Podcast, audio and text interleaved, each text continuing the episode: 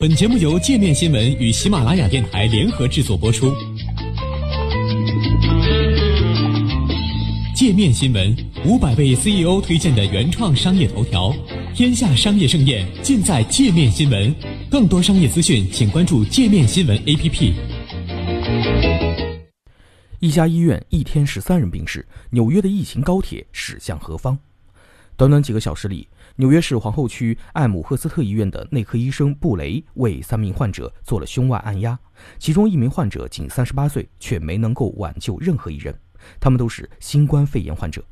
三月二十四号，有十三位病人在艾姆赫斯特医院停止了呼吸。医院外面停放着一辆冷藏车，用来暂时存放死者的尸体。二十七岁的布雷认为这是灾难的形式。配备五百四十五张床位的艾姆赫斯特医院已经开始将普通患者转移至别处，专门收治新冠肺炎病人。仅有的几十台呼吸机成为医院里最抢手的救命工具。广播里时不时就响起哪里有病人垂危的呼叫，而在急诊室，一些病人没等到一个床位就停止了呼吸。艾姆赫斯特医院是皇后区三个主要医院之一，而皇后区的确诊病例占纽约市的百分之三十二。这家医院的工作人员透露，三月初出现类似流感症状的病人开始明显增多，但当时纽约乃至全美国都没有真正警惕起来。然而，急诊室里很快就挤满了病人，有时候甚至超过两百人。一名医生透露，因为许多轻症患者被建议先居家隔离，目前到医院就诊的患者情况普遍比之前更严重，医院已经好几次差点无呼吸机可用。每天上午六点起，就有等着接受病毒检测的人在医院排起了长龙，有的甚至要等到下午五点。还有许多人被告知无法检测。三十五岁的吉门内斯上周日晚因为发烧，在急诊室里坐了六个小时。第二天，他又冒着大雨站在检测队伍里，却没能够接受检测。周二，依旧咳嗽目涩的吉门内斯再次在医院门口排了将近七个小时的队伍，第三次失望而归。这样的场景在纽约的许多医院里持续上演着。蒙特菲奥里医学中心分院的一名护士透露，该医院每天都会有一到两名新冠肺炎患者逝世，因为床位不足，很多患者甚至只能坐在椅子上接受治疗。截至二十五号傍晚，纽约州已经确诊的逾三万例新冠肺炎病例中，有超过两万例出现在纽约市，其中死亡二百八十例。超过三千九百二十二人住院治疗。州长科莫指出，疫情传播的速度就像一列高速列车，每三天纽约市的确诊病例就会翻一番。美国国家过敏症和传染病研究所主任福西二十五号在接受 CNN 采访时表示，美国的新冠肺炎疫情正在加速传播，而纽约主导着疫情的发展趋势。目前，美国百分之六十的确诊患者来自纽约大都市圈，而新增患者中也有超过一半来自这里。世界金融中心大苹果已成为美国疫情的震中，它的战役成果将在很大程度上影响着全美防控形势。大量病人求助，不断冲击着医院的防线。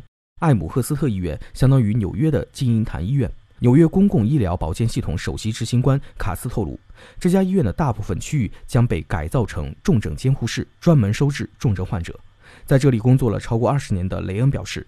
医院现在就像一个停满了车的停车场，医生必须一个个挪开担架上的病人，才能走到他要看的病人身边。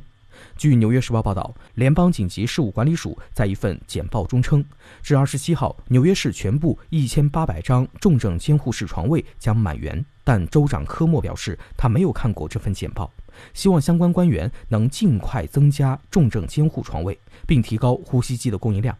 科莫表示。迄今为止，纽约州已设法获得了七千台呼吸机，但其中只有四百台来自联邦政府，而纽约州的需求量至少在三万台。纽约最大的医疗系统——纽约长老会医院，已经开始让多名病人共用一个呼吸机，这也是前所未有的举措。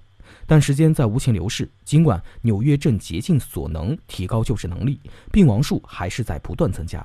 根据联邦紧急事务管理署的简报。至少有两家医院的停尸房已经满载，其他医院也将在本周内达到最大负荷量。纽约州已经要求派出八十五辆冷藏车增援尸体处理。据 CNN 报道，贝尔维尤医院里已经搭起了几个帐篷，用作临时停尸房。必要时候，纽约市政府将启用冷藏车存放尸体。而上一次纽约采取类似的措施是在911事件发生后，急救电话911也被打爆。代表急救、护理、消防和调度等劳动者的工会组织 Local 二五零七主席巴尔西莱表示，目前纽约每天的急救电话呼叫量较之前增加了百分之四十，达六千五百个。之前，即便是在最繁忙的新年期间，一天也只会收到五千个电话。巴尔西莱说，在三周前，每天关于新冠肺炎的急救电话大约呢只有二十个，上周陡增至五百个，之后就开始爆炸式增长。而现在，一些病人在拨打了电话后，还需要等三四个小时才能够安排到救护车。当地卫生官员预计，未来十四到二十一天，纽约全州将有十四万新冠肺炎患者需住院治疗，重症监护室床位需求将达到四万张，而纽约州现有的床位仅有三千张。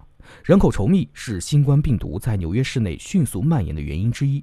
根据美国人口普查局的数据，纽约市区每平方公里约有一万名居民，高于北京和伦敦。拥挤的地铁、蜂窝般的公寓都成为病毒传播的推手。目前，纽约并未强制禁止居民外出。科莫在二十五号提出，计划关闭纽约市区的一些街道，禁止车辆进出，同时尽可能减少人群聚集。公园和运动场等场所可能也会暂时关闭。